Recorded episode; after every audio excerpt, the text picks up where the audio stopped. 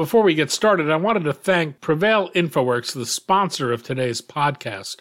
Prevail InfoWorks is the only global, full service, tech enabled CRO and e clinical service provider harnessing historical and publication data alongside ongoing study data in real time.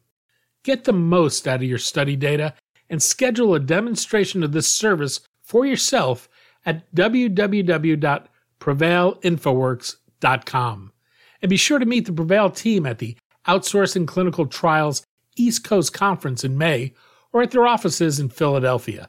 Again, take a moment and explore their new look website at www.prevailinfoworks.com. Check them out. I'm Daniel Levine, and this is the Bio Report.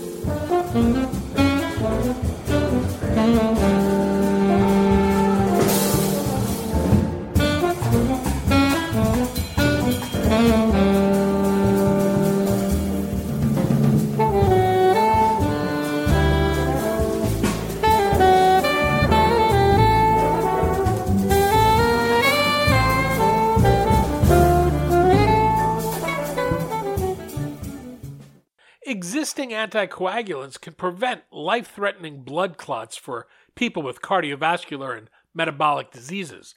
The problem is that because of their mechanism of action, they also work to suppress the body's ability to stop bleeding as it should.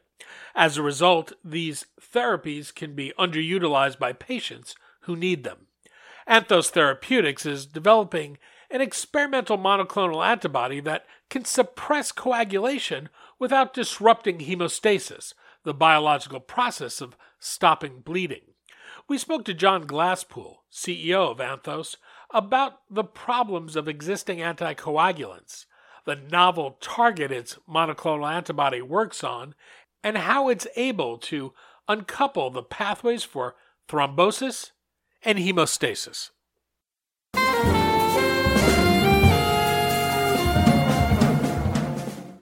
John, thanks for joining us. Danny, it's my pleasure. Thanks for the invitation. I'm looking forward to the call.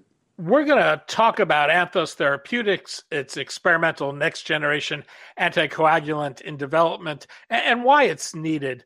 Let's begin with the problem of heart attack and stroke caused by cardiovascular and metabolic disease. How significant a problem does this represent today? Well, what we know from epidemiology studies, Danny, is this is, uh, you know, those diseases are going to cause one in four Americans death.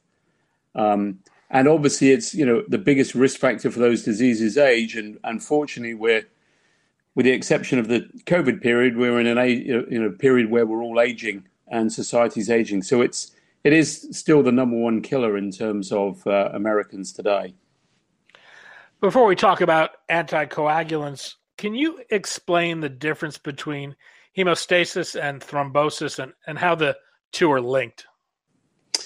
Yeah, that's a great question. Um, and the way we say it, Danny, is physiological hemostasis. So, hemostasis that the body's got there for good logical reasons um, to protect you. You know, when you have when you have a cut or when you have some trauma, in order to uh, naturally protect you. So, of course, you cut yourself you start to bleed, you clot, the clot forms, and then you, you start to heal. Um, when we come on to thrombosis, then we talk about pathological thrombosis. And obviously, that is the body clotting, um, but not, not in a way that's naturally good for you and, and beneficial for you. Uh, and, and so the thrombus is what then what leads to those issues such as a, a stroke or, or a myocardial infarction we talked about at the beginning. So we're trying to what we're trying to do is protect you from a thrombus whilst keeping your hemostatic system intact. How targeted are existing approaches today to anticoagulants? Well, what we've seen is um, a key a key um, improvement in terms of the DOACs versus warfarin.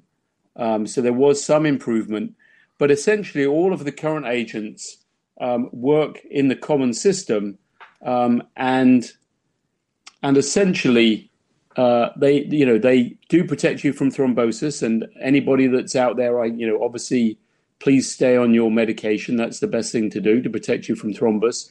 but equally, unfortunately, they do cause bleeding. So they do interfere with that normal hemostasis, and so you see an increasing bleeding.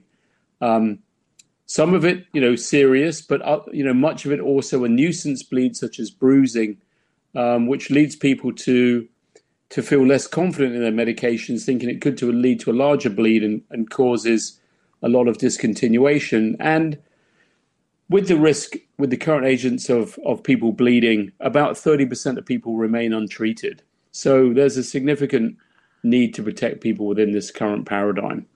So there are plenty of people using anticoagulants like warfarin or coumarin or heparin. What's the biological mechanism of action here with those anticoagulants? So what, what they're what they're doing is inter, they're into predominantly, and we'll, we'll talk about the newer ones. They're predominantly into you know interfering, if you will, in the common pathway around factor ten, and factor ten is involved in in normal hemostasis and um, in the protection of thrombosis. And that's the issue that they do protect you from clots, and but and yet they do increase that that level of bleeding just by the fact they're interfering with your normal hemostatic system.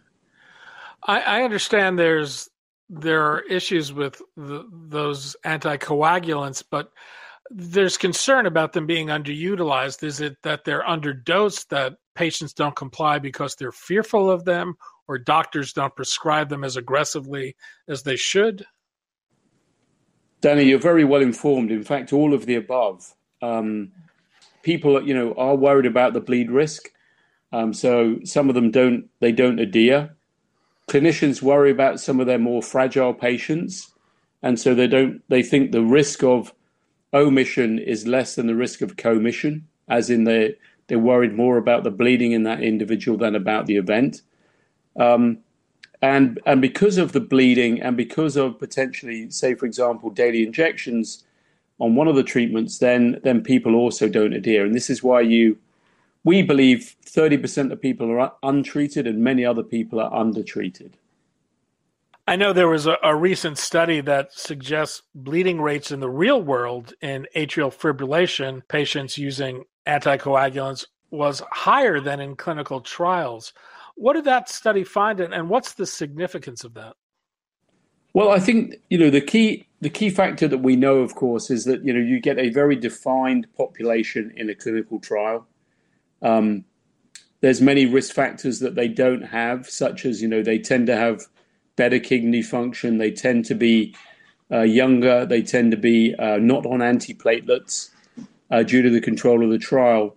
And what we know is once you get into the real world, um, unfortunately, um, unfortunately, what we see is, uh, you know, that the the bleed rate from the clinical trial is almost the lowest you're going to see um, and not and and and what we see is once you're in the real world you see that increase in the rate of bleeding.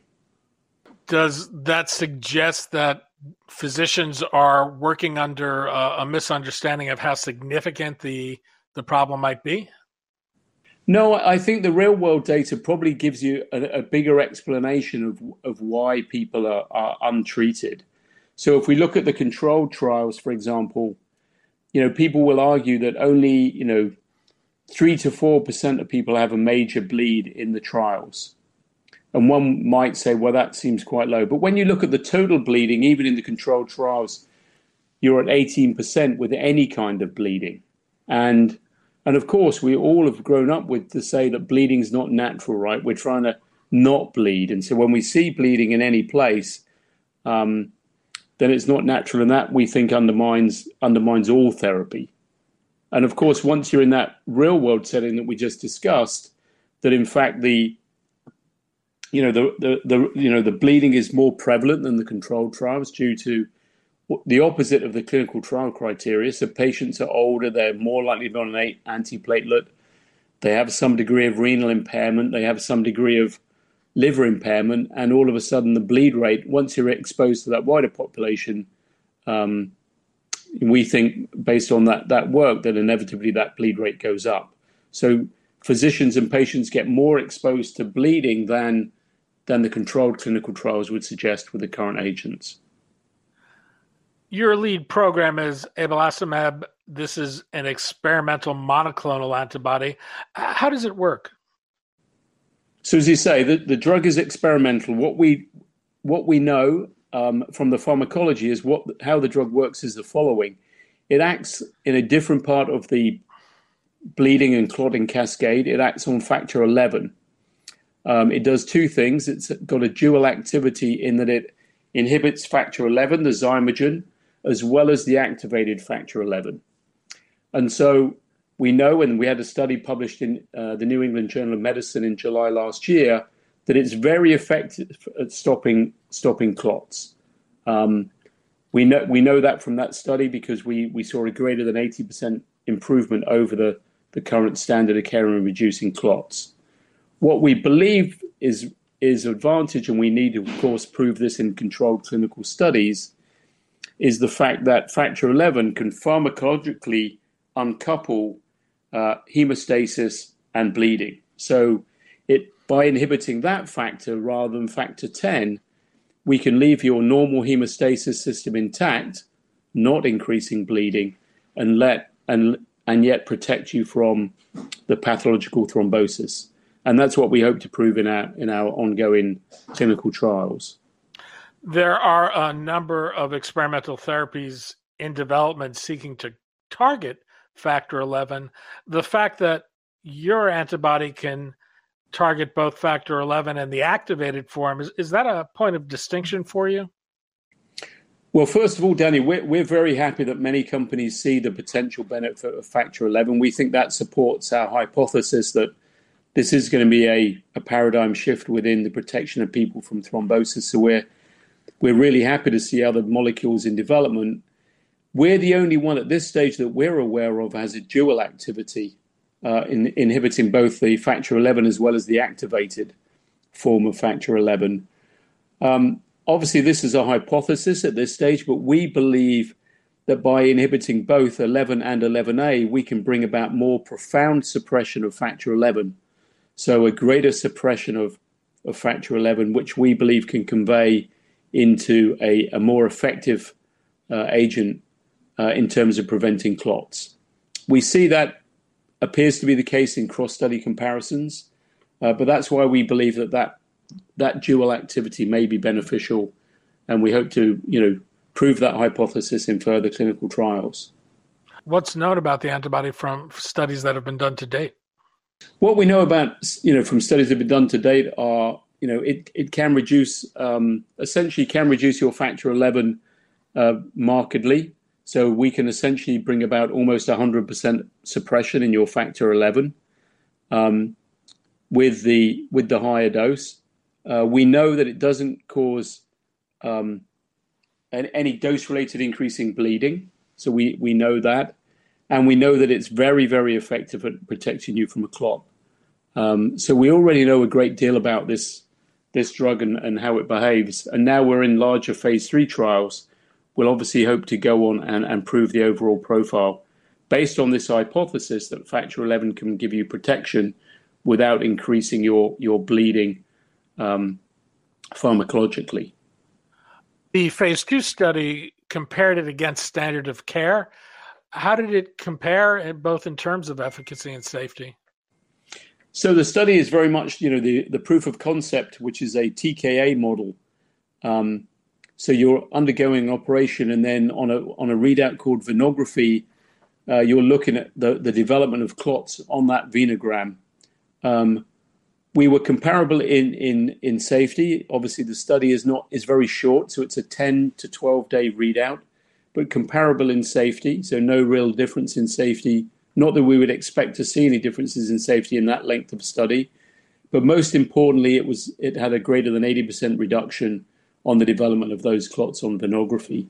So really supporting the fact that at at that point in time that this drug is inhibiting the development of clots very effectively compared with well-established standard of care. And what's the what is the trial design for the phase three? How big a study are you doing, and, what are the endpoints you're using? So the uh, the phase the phase three program is in cancer-associated thrombosis, um, and so what happens in this situation is you're you're undergoing uh, you've developed cancer and you present with a clot, uh, and obviously you intervene at that point in time with abelacimab. Um, and obviously our our study is two different trials because we have two different comparators. Uh, one study is versus low molecular weight heparin, and the other study is versus a DOAC. If you, the reason that one of the comparators is low molecular weight heparin is because patients with GI or GU cancer have a higher bleed rate, uh, and the, the recommended treatment is low molecular weight heparin.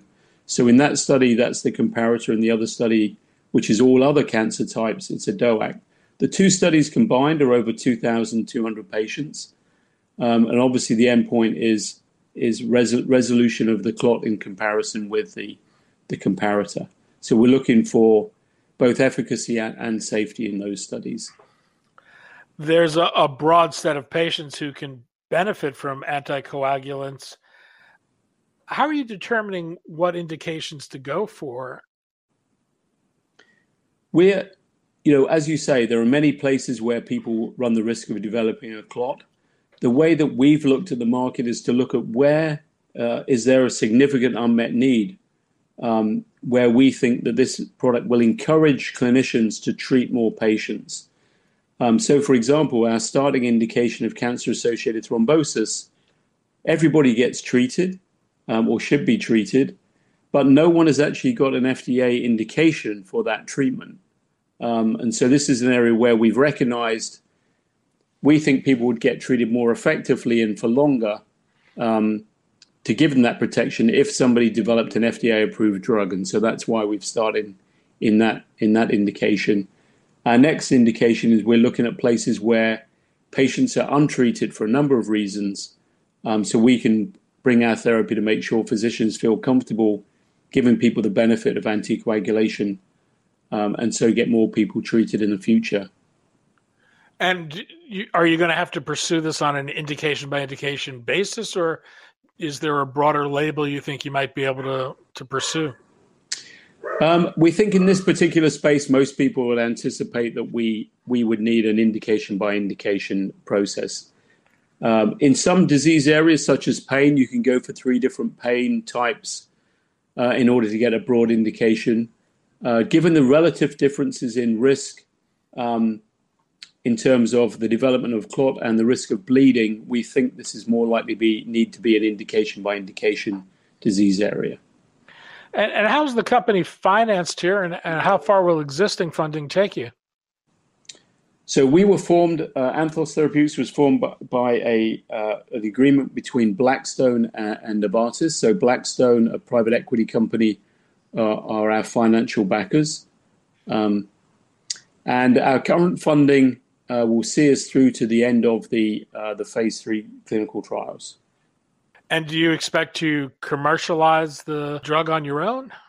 We, we, you know, we think the cancer thrombosis area is a uh, very manageable um, indication for a small company. So we think we can commercialize that ourselves in the United States with partners ex-US, and and we think as we get into the larger indications, then we would seek a commercial partner to help uh, that commercialization process.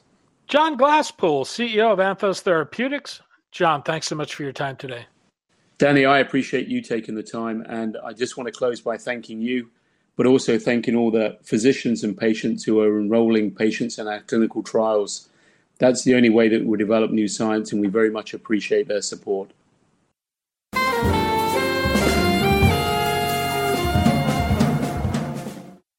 Thanks for listening. The Bio Report is a production of the Levine Media Group. To automatically download this podcast each week, subscribe to our RSS feed or through iTunes or other podcast manager. To join our mailing list, go to levinemediagroup.com. We'd love to hear from you. If you want to drop us a line or are interested in sponsoring this podcast, send email to danny at levinemediagroup.com. Special thanks to Jonah Levine, who composed our theme music, and the Jonah Levine Collective, which performs it.